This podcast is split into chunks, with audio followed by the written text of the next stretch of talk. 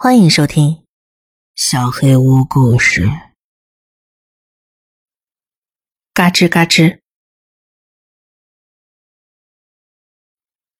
前阵子我做了一个十分可怕的噩梦。我身在一间学校，一间高中，很多年前我就从这里毕业了。我立刻察觉到这是个梦，因为学校里实在太过寂静，一丝一毫的声响都没有。更何况，现在我已经没什么必要特地回到原来的高中了。虽然有些害怕，但是绿色的走廊，还有教室里一走便吱扭作响的地板，还是十分令人怀念的。闲逛了一阵子，我注意到了走廊尽头的厕所。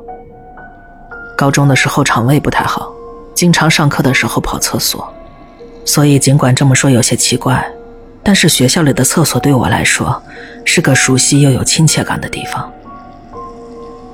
我打开门进了厕所，还是一如既往的脏，而我不知为何，像是突然被吸引了一样，进到了厕所隔间里，并坐到了马桶上。我开始觉得有些诡异，怎么会突然进到厕所隔间里呢？整个人变得有些惊慌失措，我四处张望了起来。随着身体的晃动，有纸张摩擦的声音从外套口袋里传了出来。我把纸拿了出来，平平无奇的白纸揉成了皱巴巴的一团。我把纸打开，上边像是我的自己。嘎吱嘎吱嘎吱嘎吱嘎吱嘎吱嘎吱嘎吱嘎吱嘎吱嘎吱嘎吱嘎吱嘎吱。什么东西？我的字本来就不好看，这纸上的字比平时还要丑一些，好像是匆匆忙忙写上去的。脑中满是问号之时，最里边的隔间传来了动静。我吓了一跳，本以为这里没有其他人的。那个声音时断时续地传来，嘎吱嘎吱嘎吱，心脏就像要跳出来一样。嘎吱嘎吱，这就是我纸上写的东西吗？我想象不出这个声音是怎么发出来的，唯一可以肯定的是，这个声音一点都不轻柔，它很重，很用力。心中想的是必须马上逃跑，但是身体却不自觉地爬上了隔板，想要偷看发出声音的那个隔间。梦中的我动作十分小心谨慎，没有发出任何声音。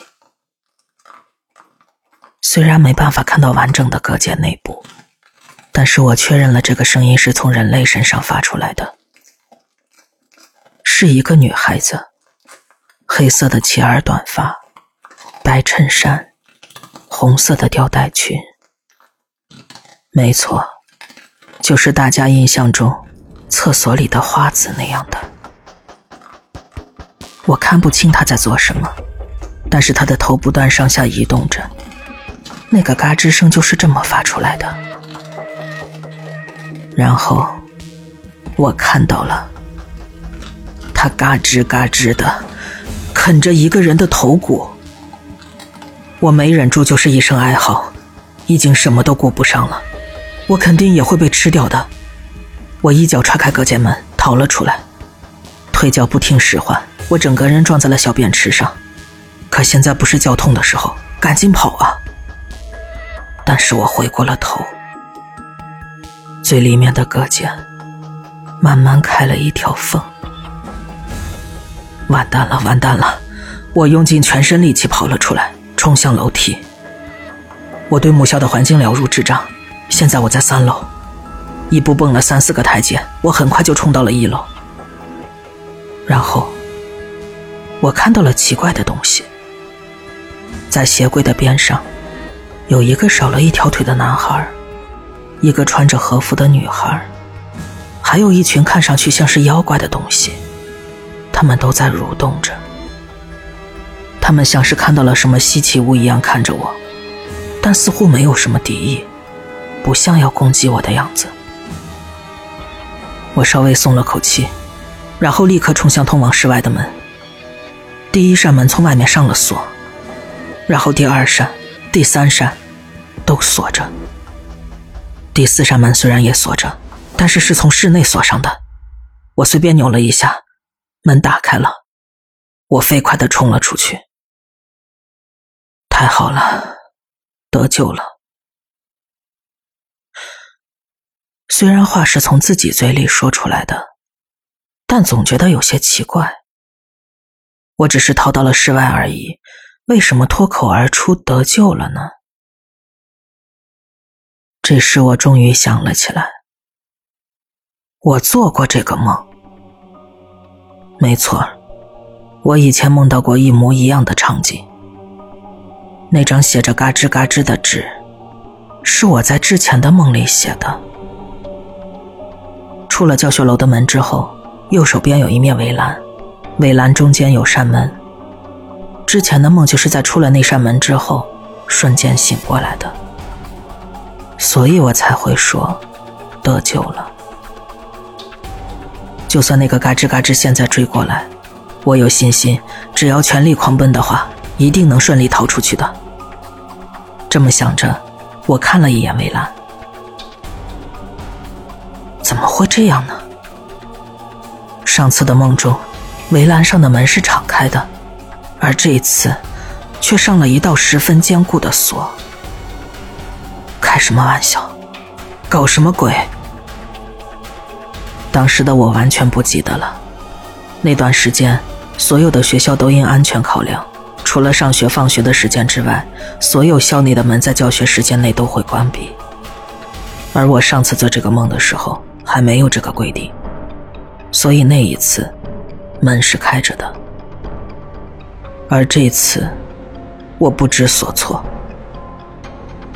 仰头看了看天，感应到厕所的窗户那儿有道目光一直盯着我，然后我跟嘎吱嘎吱对到了眼神，鸡皮疙瘩瞬间长满全身，所有的毛孔都扩张了起来，整个体温都凉了下来。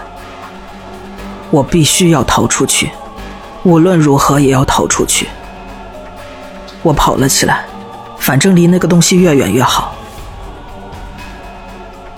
当时我想起，学校里还有一扇供食堂专用的门，那扇门很矮，我应该能爬上去的，所以我朝那个方向跑了过去。虽然一直没有回头，但是我确定，嘎吱嘎吱一定就跟在我后面，而且他跑得比我快，应该不到五十米就能追上我了。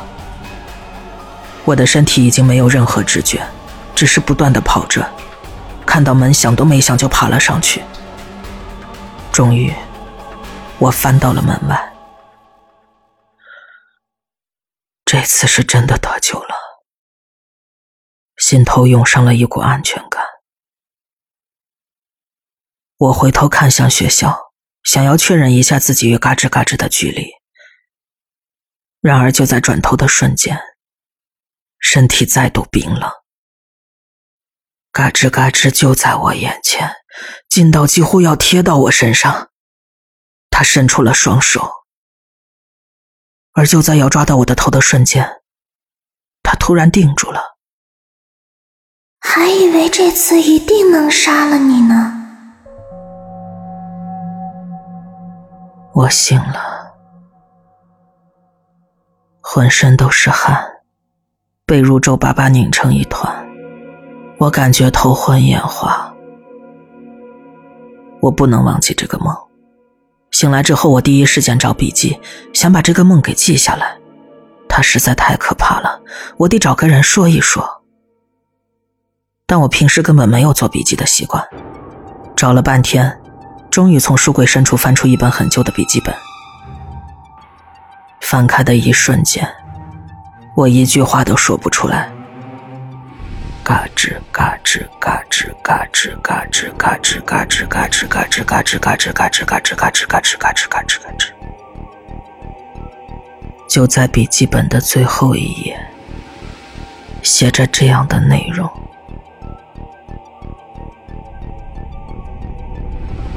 我僵在那里，不知道过了多久。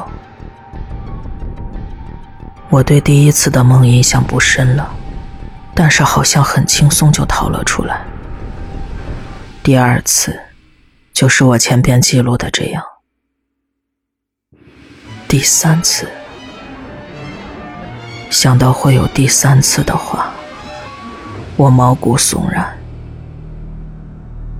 下次如果还会做同样的梦，我没有信心可以成功逃出来了。想到那些在睡梦中现实的报道，说不定下一个就会是我呢。我只能希望那一天永远不要到来。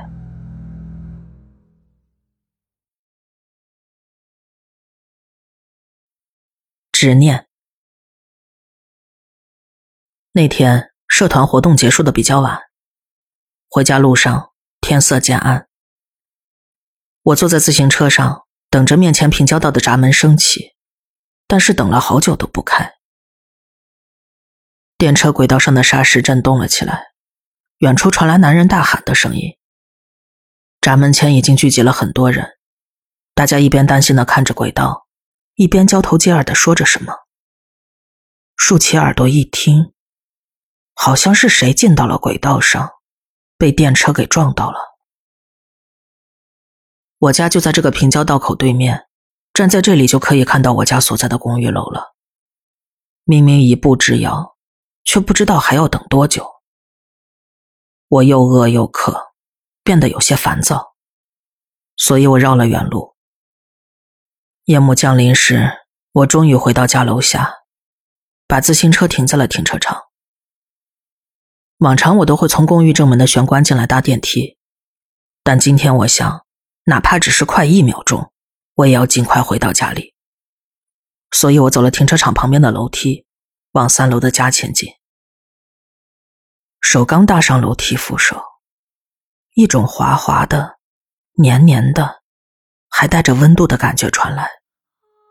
我不禁大叫一声，翻手一看，尽管楼道内很暗，但是很明显，我手上沾上了某种液体。我紧跑两步到了楼梯平台，借着窗外昏暗的天光，我看到了手上沾满了红色的粘稠液体，是血。窗外突然传来咻的一声，然后是砰的一声闷响。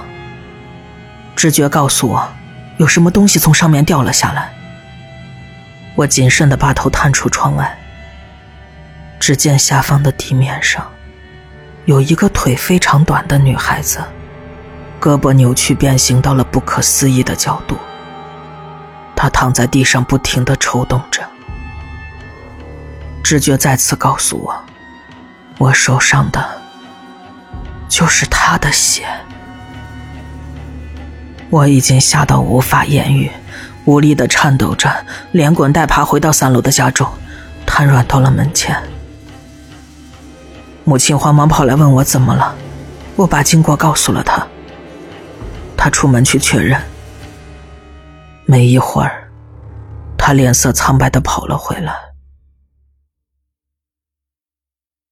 之后救护车和警察都来了，造成了很大的骚动。而我已经忘了自己又饿又渴的事情，只是不停地重复洗着自己的手。后来作为目击证人，警察叫我去做笔录，把所有的细节都讲出来之后，我的心情也慢慢平复了。然而又过了几天，被人问起事件经过时，我又再度感受到了恐惧。在我们公寓楼跳楼的那个女孩，就是那时在我等了很久的平交道跳轨自杀的人。第一次，他没有成功，在失去了双腿的情况下，又爬上了旁边这栋公寓的楼顶，跳楼自杀了。然而法医解剖的结果是，在跳楼自杀之前，他失去了双腿不说，头部和背部也有多处骨折，应该是不可能爬到楼顶上的。而且从被电车撞到的现场一直到公寓楼楼顶的一路血迹来看，他应该是失血过多而死的。所以警察怀疑是有人把这个女孩搬到了公寓楼顶上，又把尸体丢了下来。但没有任何证据支持这个假定。况且那一路的血液痕迹怎么解释呢？总之，最终的死因被定性为失血及颈髓脊髓损伤。就算已经死了，也还是想死吗？人的执念真是一种非常可怕的东西啊。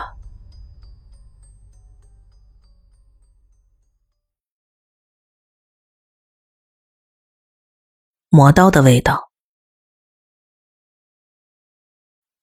那一年我念小学四年级，妹妹上幼儿园中班。每天下午四点，妈妈会准时去接她回家。幼儿园离我家很近，走路大概十分钟就能到。那天妈妈跟往常一样，跟幼儿园老师打过招呼之后，接过了妹妹，然后牵着妹妹的手，走上了稻田旁的近路。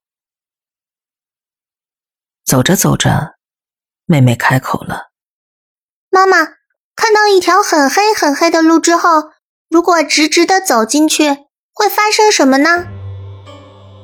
有一辆红色的车子，里边有个女人低着头看着地上，哎，然后一个男的从车上走出来，说要开车载我，哎，那个女人叫我跟她一起走，那条很黑很黑的路。”这时他们正经过稻田旁放置农具的临时棚屋。“我们进去吧。”说着，妹妹硬拽着妈妈的手要过去。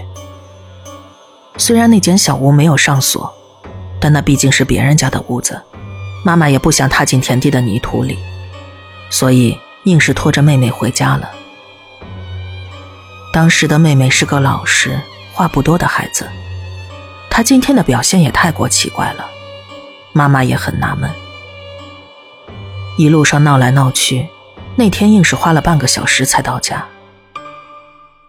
进门之后，妹妹立刻放开了妈妈的手，拽着小书包通通通跑向了二楼，回到了我们姐妹俩共用的房间。妹妹平时绝对不会这样的。妈妈想叫妹妹先去洗手，追着她后边也上了二楼。但是只有两个房间的二楼上，到处都找不到妹妹。妈妈说，走进我们的房间时，闻到了一股很强烈的，像是用磨刀石磨菜刀的味道。味道太刺鼻，妈妈打开了窗户。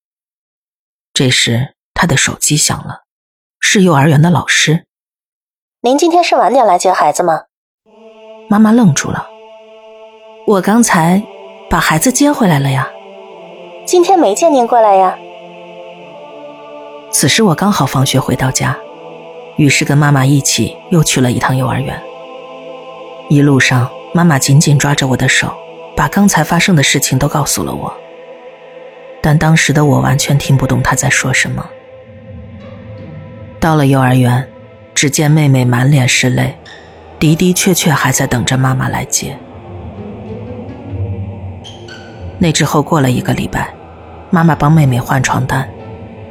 掀开床单之后，她发现下方的床垫上有一个小小的黑红色手印，而手印的位置就在妹妹躺下时下巴的位置附近。妈妈当时害怕极了，立刻就用刷子清理干净了手印。妈妈说，当时他又闻到了磨菜刀的味道，那是血的味道。